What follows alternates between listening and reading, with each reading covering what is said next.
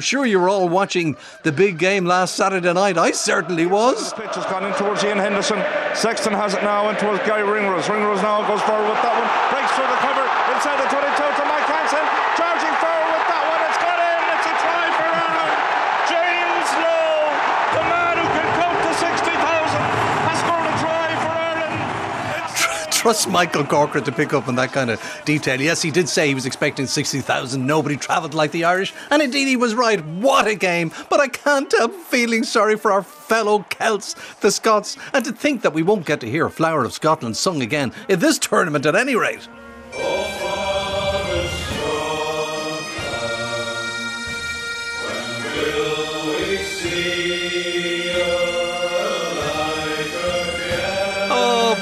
Scotland. I love the Scots. Anyway, joining me in studio, Niall Hatch at her home in Terenure, Aina Nilauna, and at his home in Malahide, Dr. Richard Collins. Now, why are we talking about the rugby? Well, it has to do with all of the fans returning yesterday and today and what they might be bringing back with them in the form of bed bugs. Joining us also in the studio, an old friend and researcher on the Mooney programme, Katriona McFadden. Katriona! Hi, Derek. Hi, Niall. Hi, Éanna. Hi, Richard. So it's all in the news about bed bugs and people in France and the place is overrun with bed bugs and be careful coming home and all that kind of stuff. Now you told us a story years ago when you worked with us on the Mooney Show. Would you like to retell the story? Your encounter with bed bugs, please. Yeah, well, bed bugs are not unique to Paris, as many people who've travelled the world will know. Um, and you've invited me in today to make the nation itch, I know. So I am going to talk from the perspective of a bitey.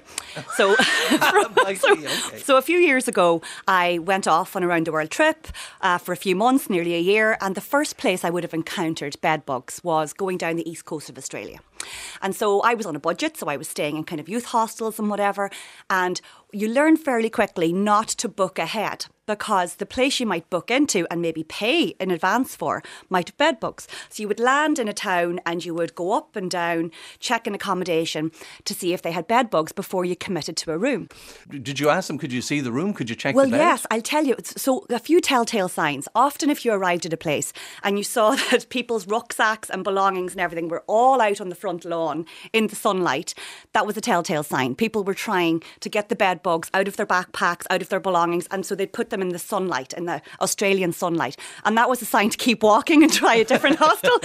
But you could also go in, and another thing you could do was you could check the mattress because you were looking for. It looks like black mold, but it's actually bedbug feces. And so it was a telltale sign that there might be bed bugs in that room. So you could go in and you could just ask blatantly, could you have a little look at the mattress to see if there was a thing that looked like black mold? Or you might look around the skirting boards as well for evidence of, of bed Presumably bugs. they knew whether they had bed bugs or not. Of course, but they're never going to tell you, are they? Well, they have to make money, I suppose. But anyway, I didn't actually get bitten by bed bugs in Australia. I didn't.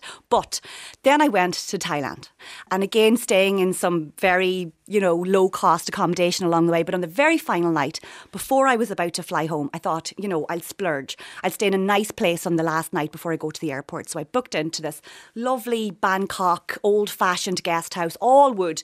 Wood panelling, wooden ceilings, wooden floors, wooden beds, everything was wood. Wasn't thinking that bed bugs love wood. Uh, I was just thinking, I thought they only liked soft furnishings as well. well, you see, this anyway, is yeah. it. No, they love skirting boards. They love places they can hide out. Oh, They love creases and mattresses. They love nooks and crannies, places they can hide. But I was told skirting boards is a big one. So anyway, stayed in this lovely place with my now husband, then boyfriend, and uh, the next morning got up, went to the airport, got on the long haul flight back to London to connect to Dublin, and all of a sudden, I start to itch. And then he starts to itch Oh dear. and then I start to itch, and, you we're looking at each other other. well. And we're, no, we weren't engaged at this stage. This was a make or break moment in our relationship. Derek. Was? Yeah. what did you give there was nothing attractive about what was happening, and we're confined into seats. Obviously, we're sitting beside a stranger. There's three of us in the row. So there's myself, my boyfriend, and somebody else, and we start tearing at each other. Well, at at ourselves, I should say. It's not a better because the itch is awful. But you see, with a bed bug bite, often the itch doesn't come up for several hours. So I'm going to ask Éanna about this in a moment. But I'm mm-hmm. wondering, do they inject a little bit of anaesthetic? Is there is there something that happens that the, the itch is delayed? But anyway, we sat on this flight back from Bangkok and we scratched and we scratched and we scratched and we watched the bites come up. And you can see they're in little lines. So they they, they call it breakfast, lunch, and dinner. So the bed bug will come and they'll bite you, and then they'll scurry down your skin another few millimeters, and they'll bite you again, and they'll bite you again. So there's, there's often little lines or clusters. Of course, the minute we got back into the airport, we were googling what do you do in, in a scenario like this.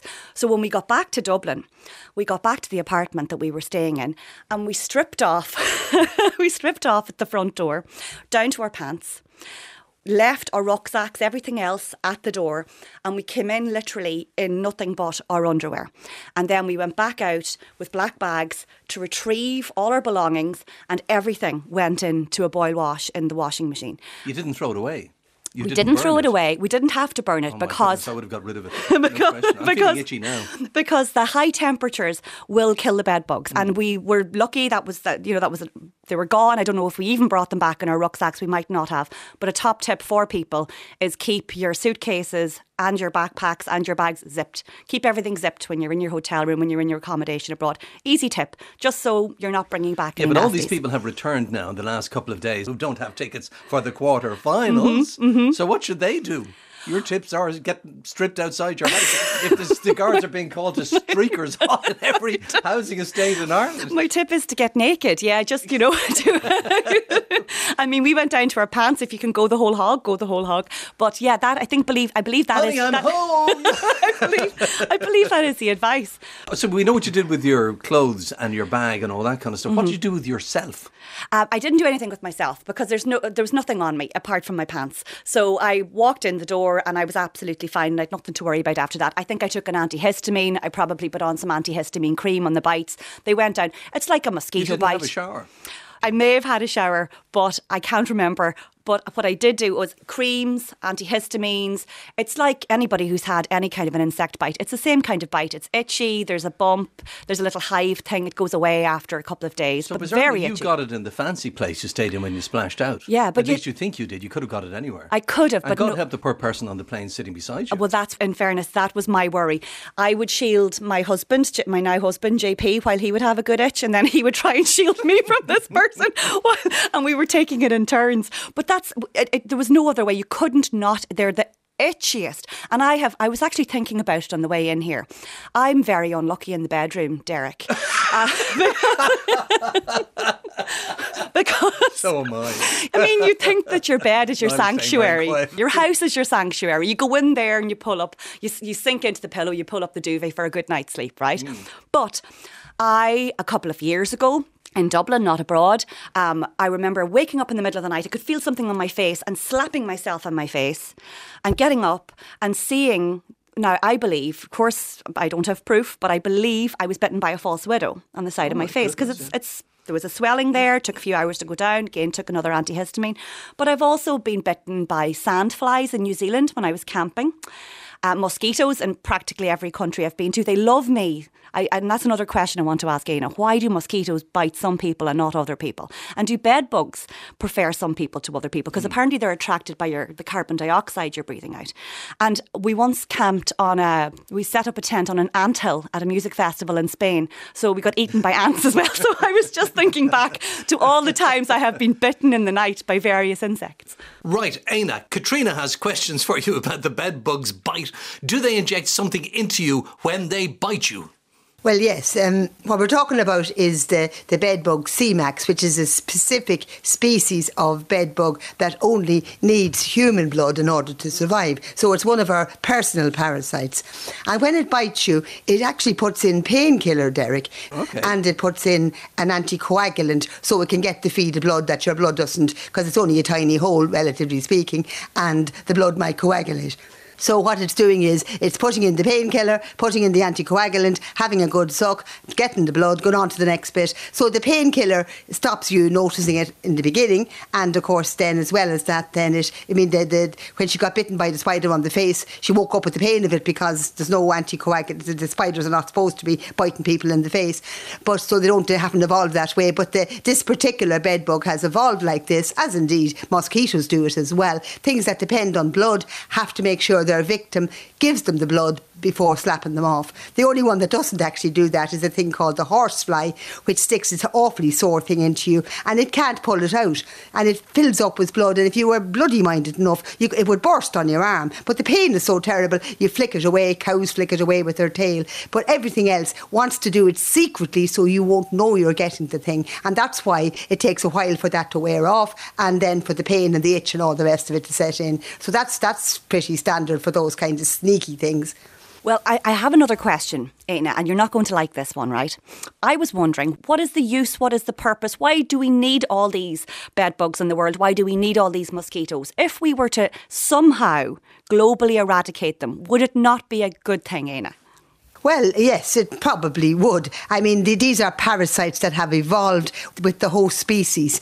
In the case of mosquitoes, maybe not so much because they haven't just evolved with humans and they are a, a source of, of food in the wild for lots of birds and insects that feed on mosquitoes uh, but nonetheless, they have been draining swamps, they have been changing places where they exist. But the bed bugs are all ours, the same as the fleas are all ours. They're a parasite that have evolved with us because we were probably hairier once, we, we probably had more of them, or, you know, we had fleas, we had ticks, we had lice. They're all all human parasites, the same as any other mammal has. If you have a source of food, then something is going to avail of it. I mean, all the other animals and birds have parasites associated with them. I'm sure they'd be glad to get rid of them too. So I think mosquitoes is probably the only one you can make an ecological case for, and even that will be tenuous because mosquitoes carry disease. The one good thing about bed bugs, if it is a good thing, they don't actually carry any disease. So you're not going to get any kind of a disease from them. The only thing thing that you might get if you scratch yourself enough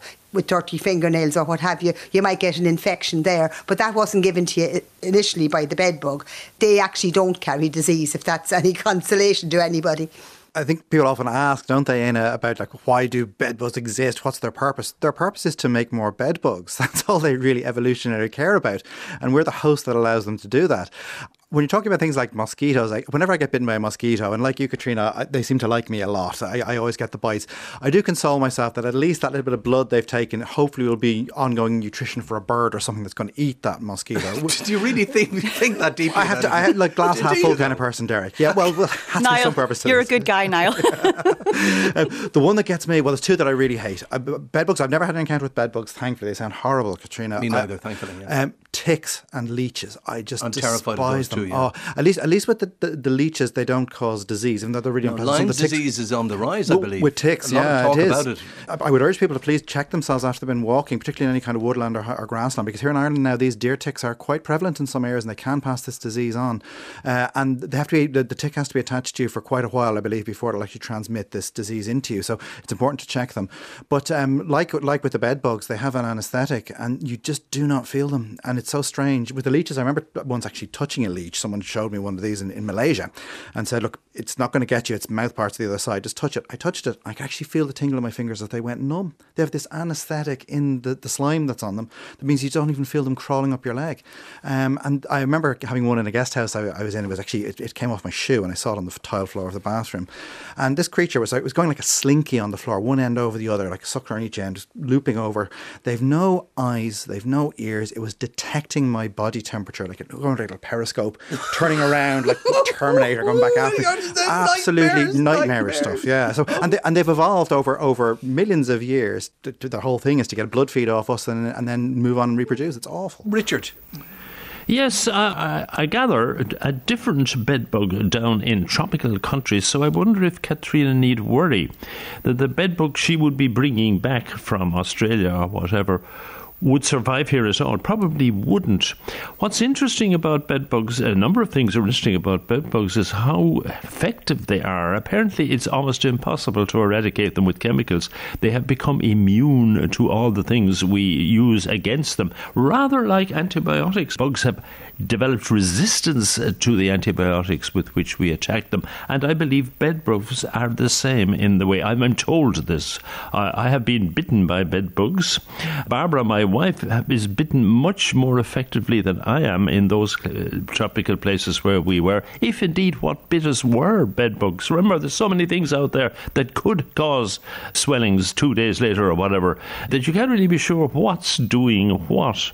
Now, pheromones are the key thing there. Barbara has pheromones that I don't uh, exude, apparently, and it is the pheromones, apparently, that trigger these things. Uh, and possibly that's an explanation why both of you are very well matched, uh, Katriona and your husband. You're both bad.